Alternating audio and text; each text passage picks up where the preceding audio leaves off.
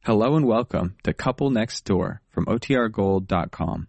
This episode will begin after a brief message from our sponsors. The Couple Next Door, written by Peg Lynch and starring Peg Lynch and Alan Bunce.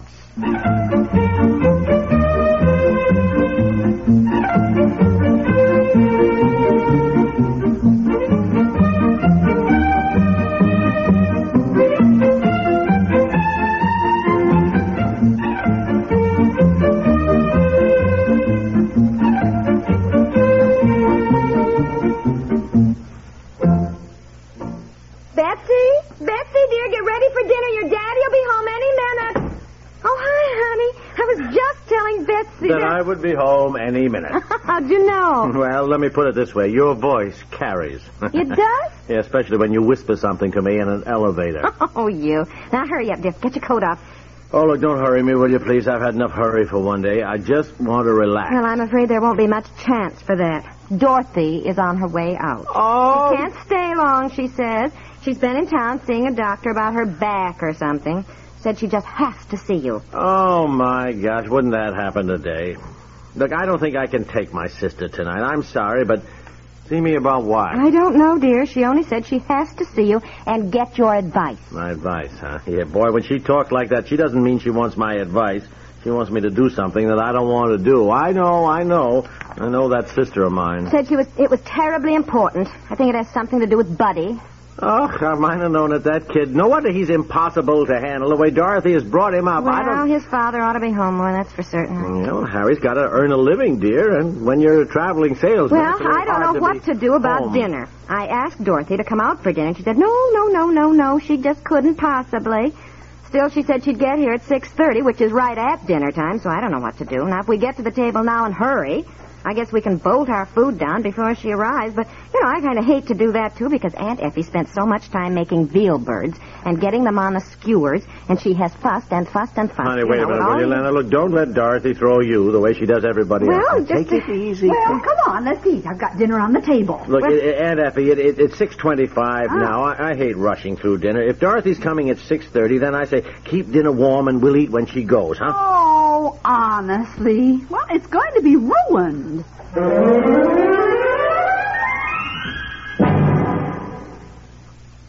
What makes the news timely, listenable, and understandable?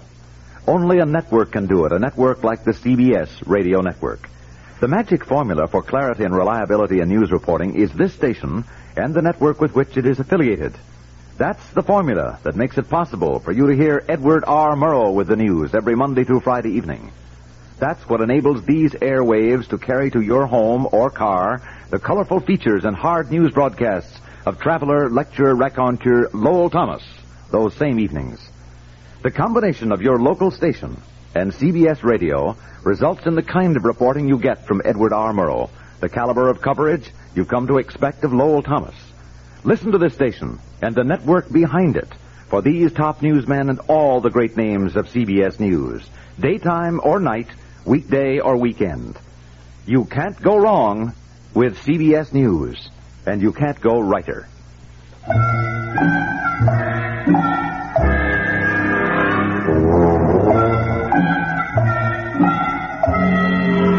Look, it is seven o'clock. I thought you said Dorothy was on her way out here when she phoned. That is what she said, dear. Well, the heck with it. I'm starved. Now, Betsy must be just famished. I should say. Poor thing, waiting this long for dinner. Well, what'll I do? Put it on the table? Yes, I guess you might as well. I'll help you with the gravy, Aunt Effie. Oh, no, no, no, no. You relax. I'll do it. Betsy can help me. Keep her occupied so she doesn't feel the pangs of hunger. Well, I certainly hate to be sitting at the table eating when Dorothy arrives, though. Look, Oh, you know, I mean, that looks Dorothy, she probably won't be here until nine o'clock. She's probably standing in the hallway somewhere chattering right now, a mile a minute. By the time she gets here, we'll be through eating and you'll have the dishes done. Like... Yeah, well, I hope so. She just refused to eat with us, said she couldn't for some reason. I Well, don't... come on to the table. All Look, right. uh, I- oh, oh, oh, there- wouldn't you know there it? she is. Uh, Put the Golly. food back in the oven, Aunt Effie. Oh, honestly. Well, I'm going to give Betsy her dinner anyhow. She can eat it in the kitchen. Dorothy Never always knew it does to- this. Yeah, honestly. Oh, hi, hi, sis. Come on in. Hi, Dorothy. Well, nice to see you. Come on in. Take off your coat. I can't stay. I was just so worried about Buddy, that's all. That's how I just had to come over. Well, you're always welcome, Dorothy. Take off your coat. No, no, I Yes. can't stay. Sure you can. Come on, give it here, give it here. Well, all right, but how have you been, Dorothy? Well, you know I'm not one to talk about my troubles.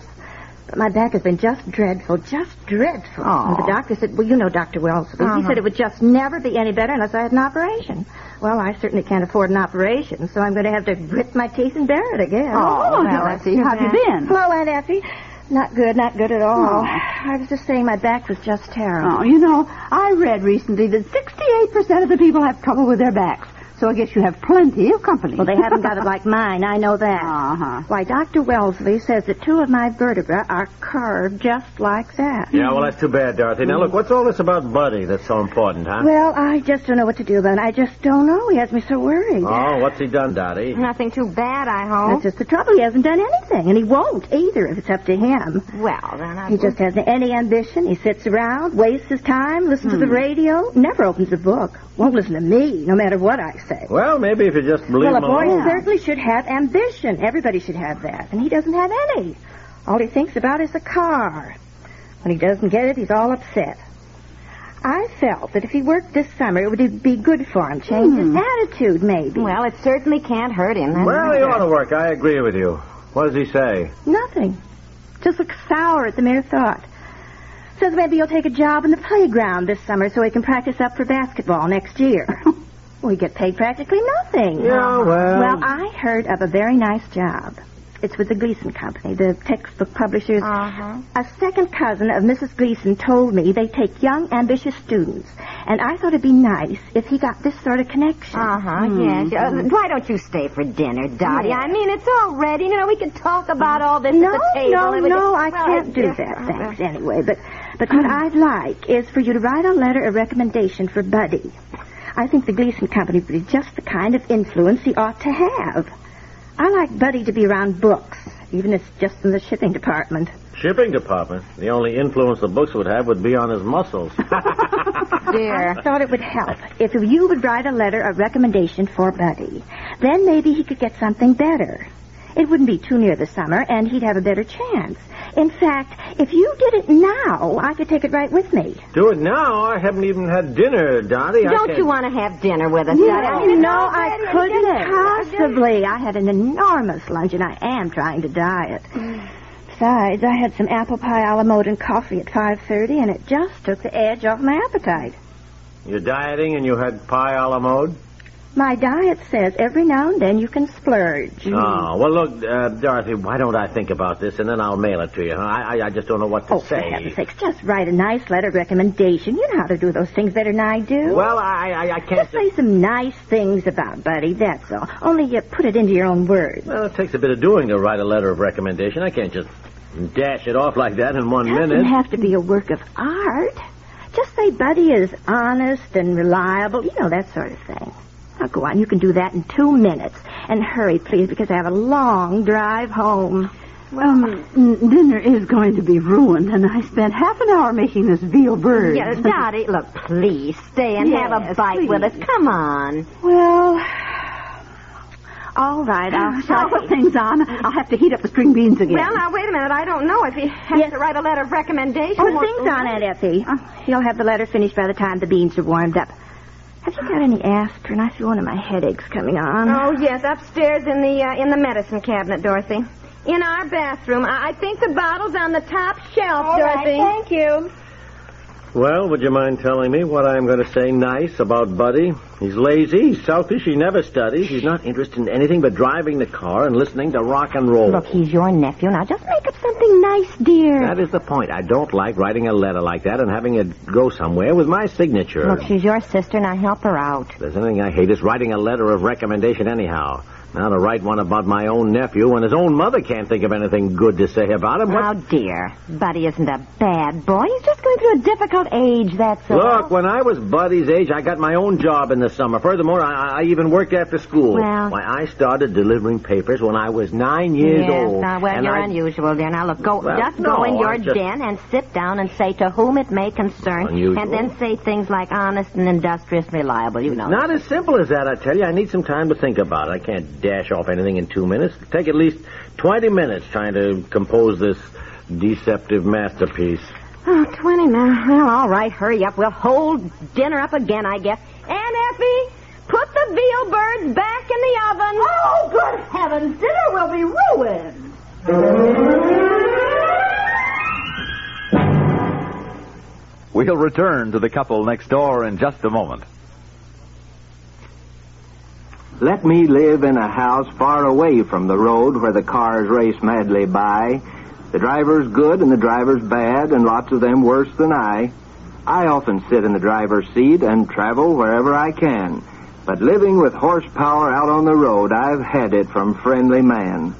I see as I look down the crowded road, the haste haunted highway of life, the road hogs, the mad dogs, the tired and the tense, the youngster, the man, and the wife. I know I can't hide by the side of the road. I must fit in the traffic plan. But, brother, I drive prepared for the worst. I don't trust that other man. I know there are pleasures and profits ahead as well as the things to beware. That there's room for patience and common sense and plenty of time for care. I'll try not to stick out my bumper or chin as the human race speeds by. I'll drive along as a friend to man. Well, anyhow, I'll try.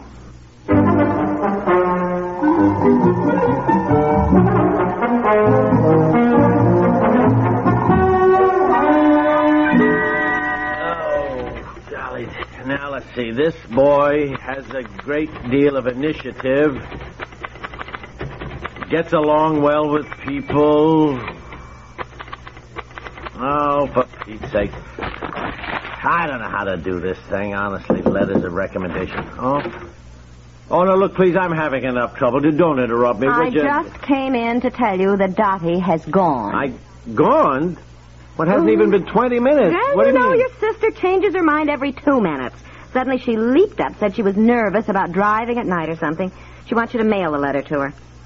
Come on, let's eat. Poor Aunt Effie's gone out to bring in her ruined dinner. Oh, for Pete's sake. Now, isn't that typical of Dorothy, I ask you? She's like a cyclone. She gives you a brief warning, then she swoops down, leaves everybody in a turmoil, and takes off. Well, come on, you can do the letter later, Annie. At least we can have our Oh. what dinner. is What- that? Now, what is it? What- what is it, Aunt Oh, Effie? What's the matter? Over here. Come on, come on. What? what is why? Well, Oh, what happened?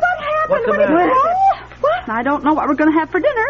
I set the veal birds on top of the oven instead of inside. And I just found the cat sitting on the platter and eating our dinner. Oh, no. Now, if we had eaten before Dorothy came, as I suggested. Well, I didn't know. She said she'd be here at 6.30. You are the one, dear, who said to hold it up. Now, we Look, could I have thought eaten she'd there. be late. She always is, and she was. Now, look, why blame Oh, me? Honestly, all the time I spent making those veal Well, I'm birds. sorry, Annis. When we knew Dorothy was coming, I said you. Oh, boy, be it ever so humble, there's no place like Mm, home. Come on, we'll Now fix for up some some anything. scrambled eggs.